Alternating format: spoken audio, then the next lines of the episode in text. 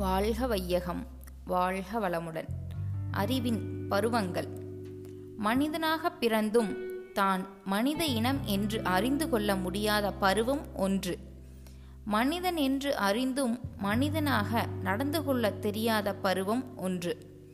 மனிதனாக வாழத் தெரிந்தும் அதுவரையில் அறியாமையால் கொண்ட பழக்கங்களிலிருந்து தன்னை விடுவித்துக் கொள்ள தெரியாததால் உணர்ச்சி ஆராய்ச்சி என்ற இருவகை தன்மைகளுக்கிடையே போட்டியுடன் வாழும் பருவம் ஒன்று.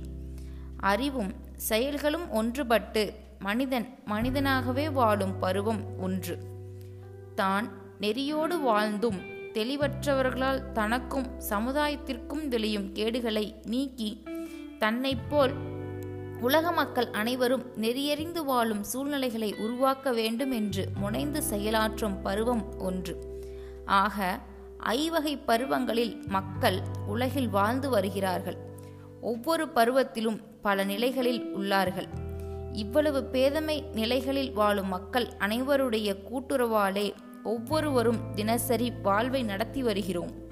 அருள் தந்தை வேதாத்ரி மகரிஷி.